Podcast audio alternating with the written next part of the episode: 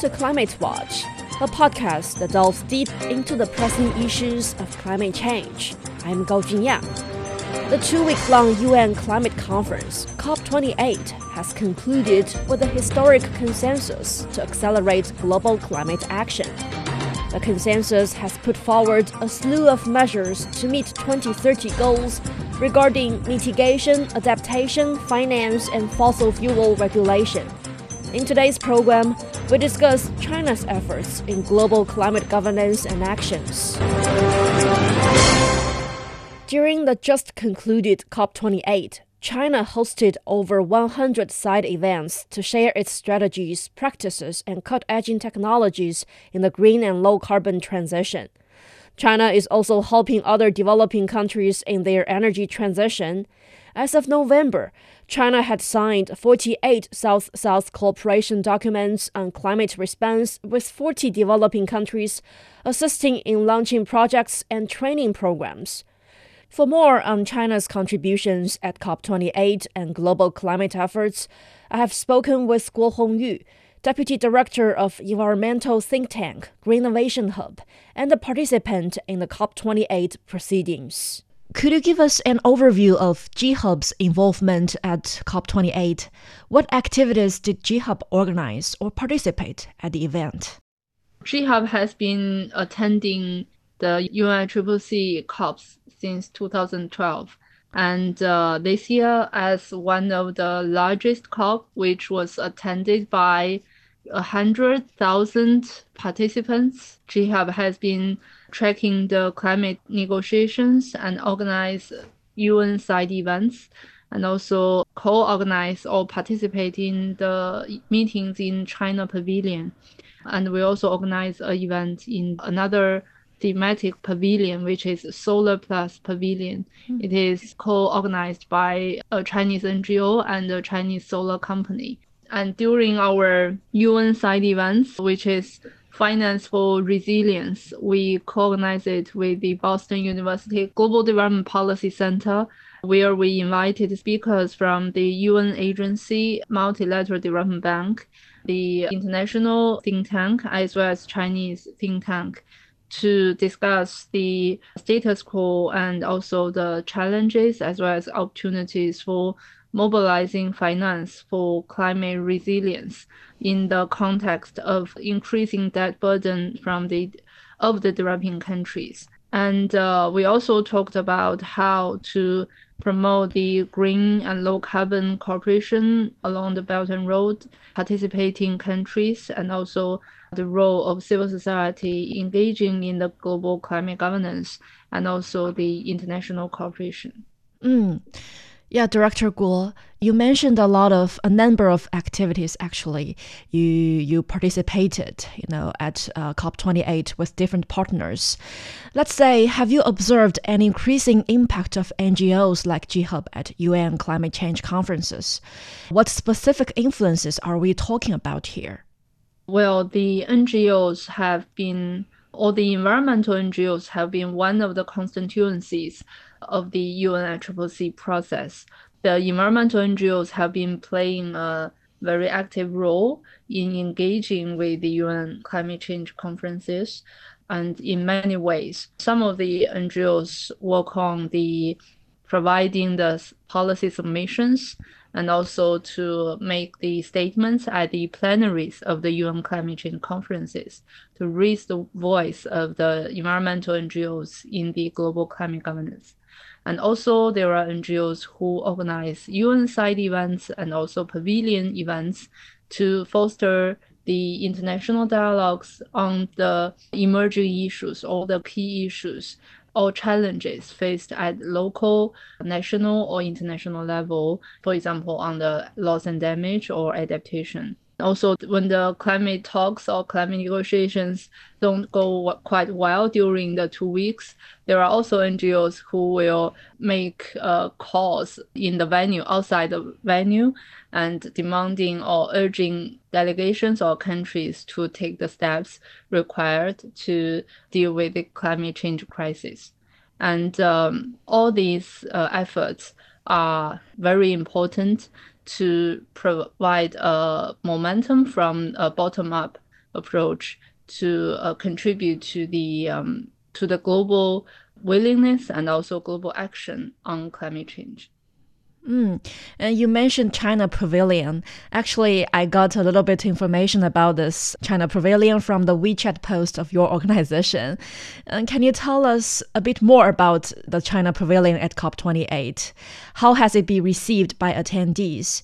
And what are some of the features or exhibits or events, you know, it has? As mentioned, this is one of the largest COP. And uh, from my perspective, I think China Pavilion also attracted a lot of participants from around the world in the two weeks where uh, there are really very intensive discussions from the morning to the evening scheduled for the China Pavilion on a range of topics. And every day it has a specific theme for the discussion. For example, it has the South-South cooperation, and it also has uh, the finance day, et cetera. And also it has the uh, energy transition. So all these thematic areas, there will be the international and national speakers from different sectors, from the governments, from think tanks, financial institutions, and companies, as well as youth organizations and civil societies, who will present their findings and also to make their recommendations or share their uh, good experiences from their local actions in climate adaptation, mitigation, mobilizing finance, or capacity building. There are actually two sections in China Pavilion. Mm-hmm. uh, and the second section, I think, is one of the features of the China Pavilion. It, Uh, is that it adds one section for the whole area, and it provides extra space and extra time for more discussions. And the second section was also supported by the a consortium of Chinese civil society, or Chinese N G Os. And in the second section, there were also many discussions organized by the Chinese civil societies in collaboration with the global and uh, national think tanks and companies and financial institutions. And in addition to the discussions of the meetings, very intensive meetings with mm-hmm. very distinguished speakers, mm-hmm. there were also some exhibits outside the pavilion.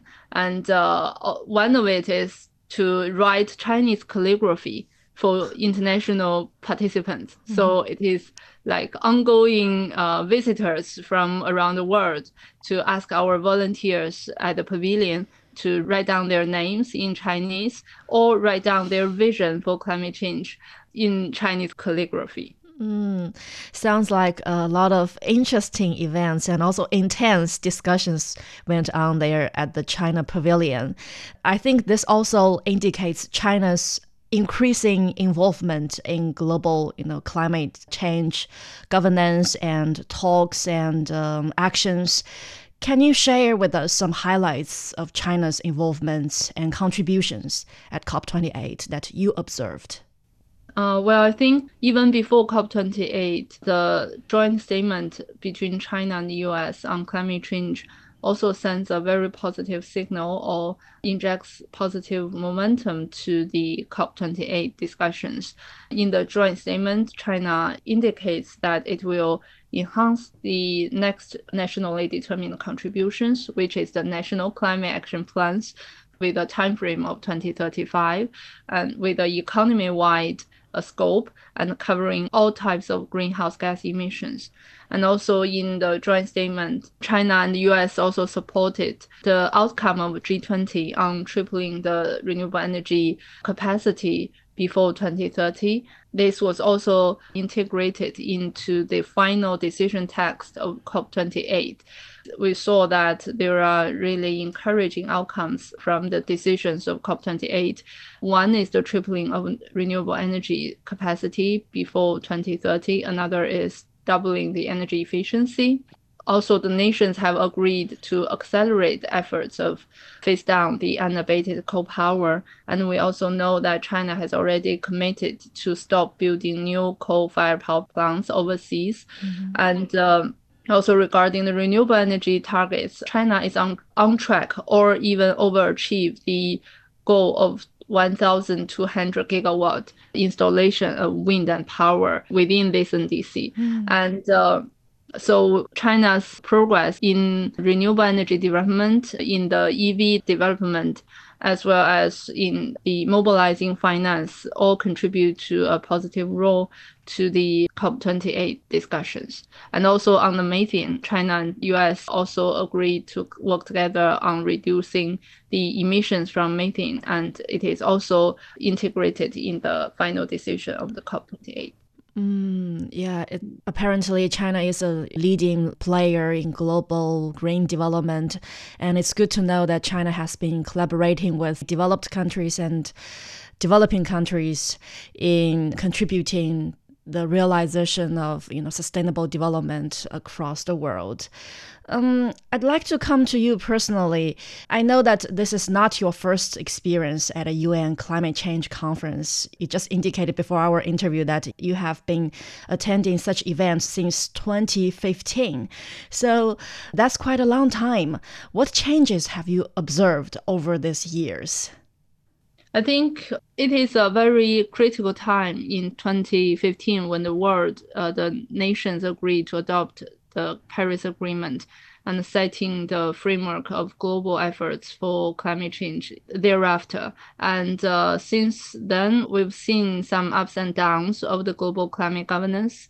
But throughout these ups and downs, China has remained uh, very determined and committed to deliver and implement its own nationally determined contributions, as well as to uphold the multilateralism and the South-South cooperation on climate change, no matter what the the other nations did or didn't commit to do.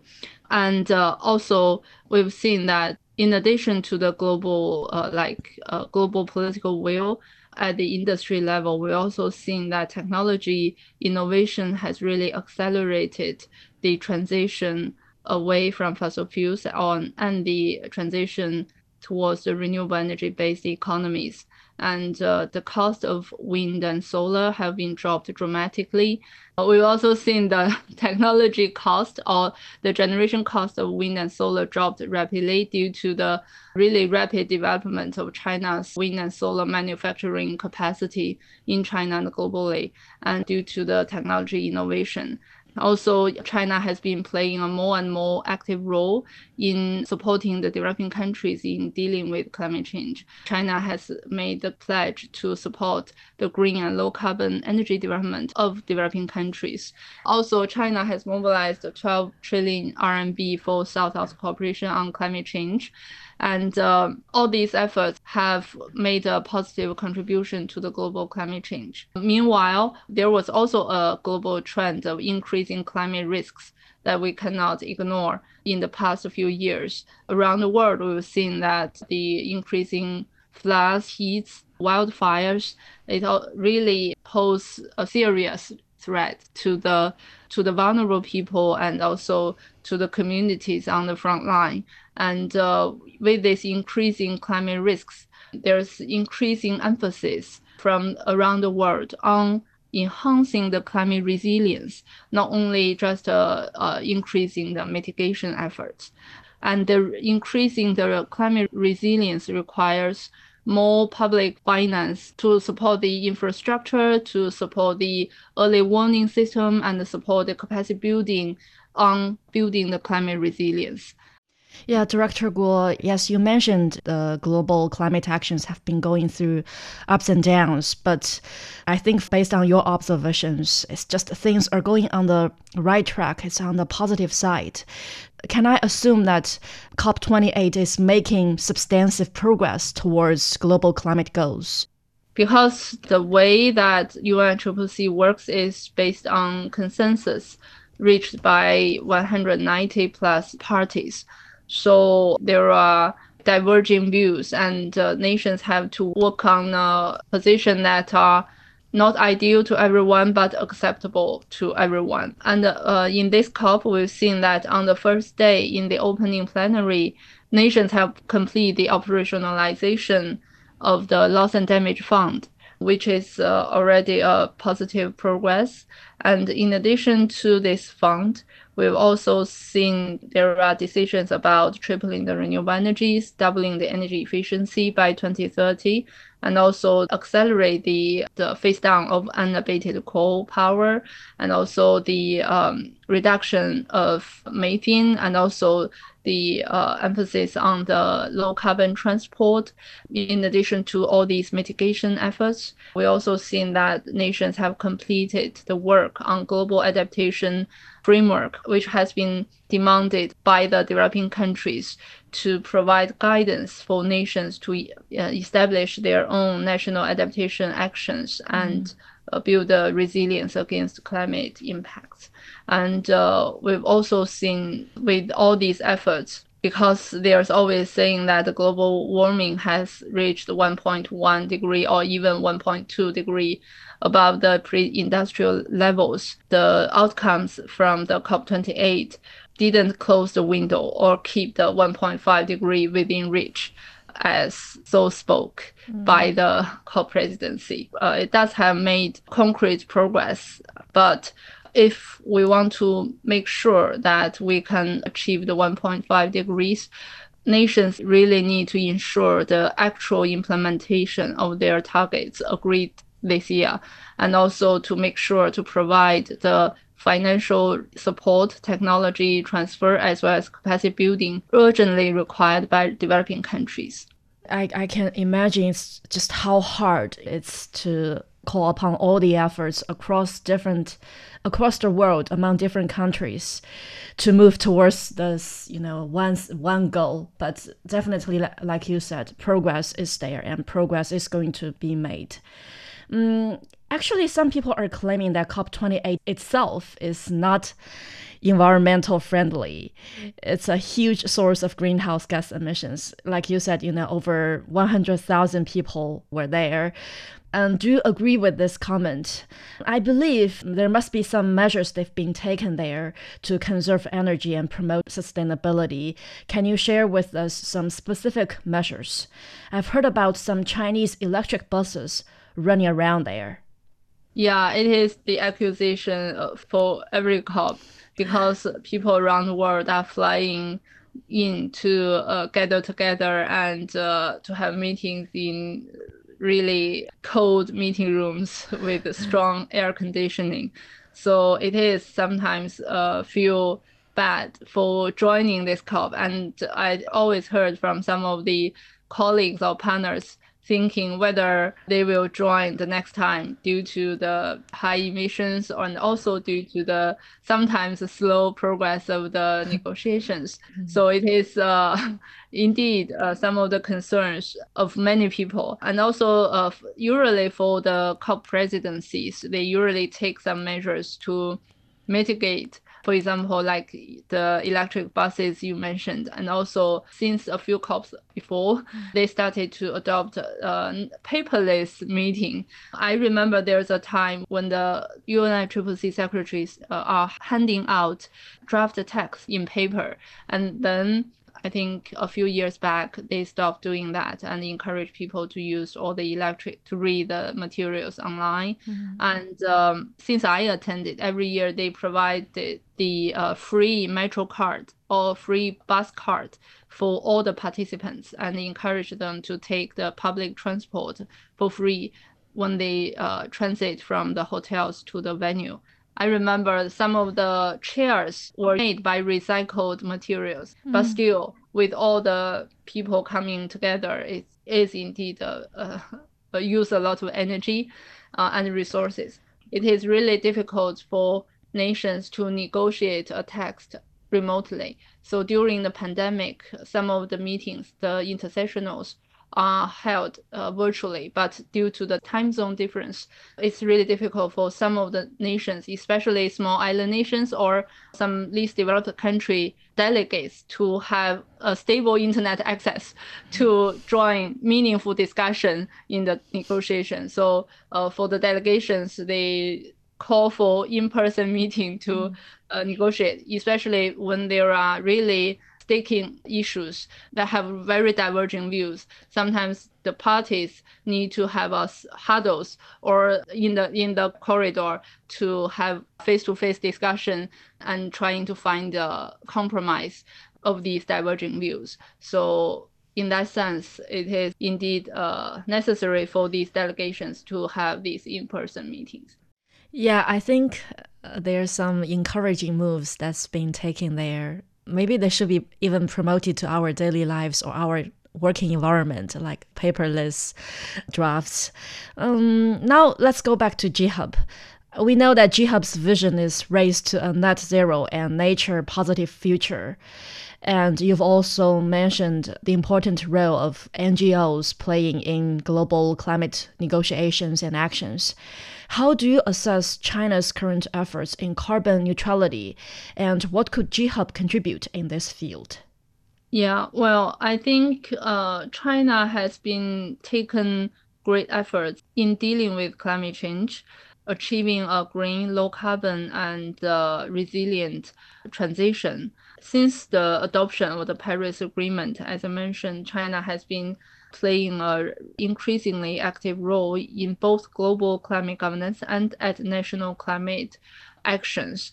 In two thousand twenty, we've seen that China committed to achieve carbon peaking before twenty thirty and carbon neutrality before uh, twenty sixty. This is a very clear policy signal of uh, long-term and economy-wide decarbonization pathway lying ahead for all sectors and for everyone to change our production and consumption model and to, to change the lifestyle that we adopt. And so far, China has been on track or even uh, ahead of track of delivering of its international climate commitments.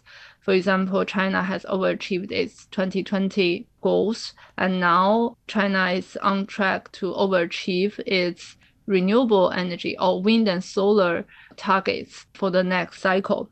China's E V sales and production have remained as the world leading country or market. Our green and low carbon technologies and capacities also benefit the world in terms of reducing the cost, advancing the technology, and providing the uh, energy access for uh, developing countries. With this year's COP, with a new set of targets, uh, I really look forward to see China to accelerate, to build on the existing progress and accelerate the uh, transition towards the uh, a more resilient and inclusive and climate-friendly economy. As for G-Hub's contribution, uh, well, uh, G-Hub has been working on this field since two thousand twelve based on uh, evidence-based research, and we conduct cutting-edge research on the emerging issues regarding uh, climate and sustainability,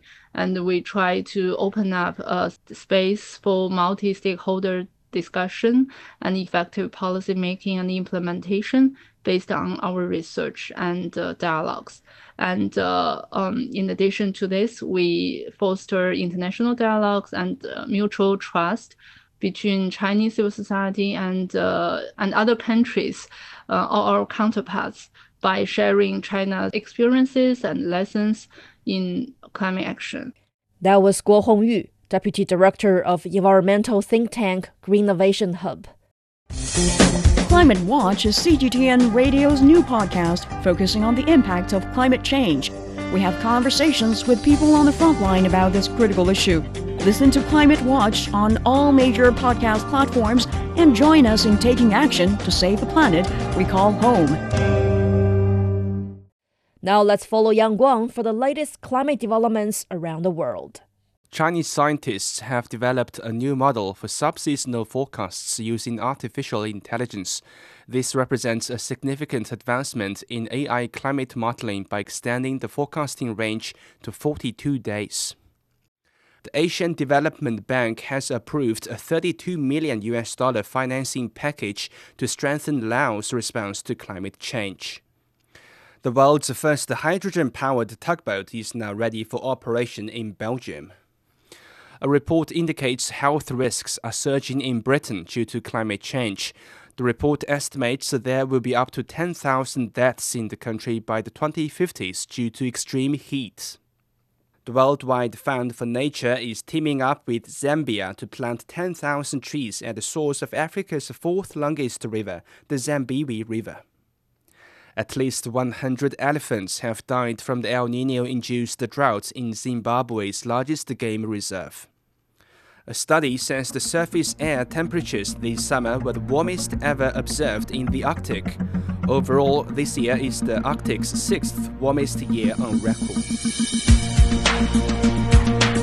That's all we have for this edition of Climate Watch.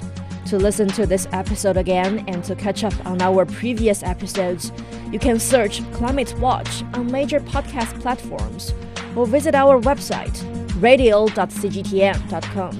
You can also contact us via email, radio at c g t n dot com. Climate Watch is a weekly podcast brought to you by C G T N Radio. I'm Gao Junyang. See you next time.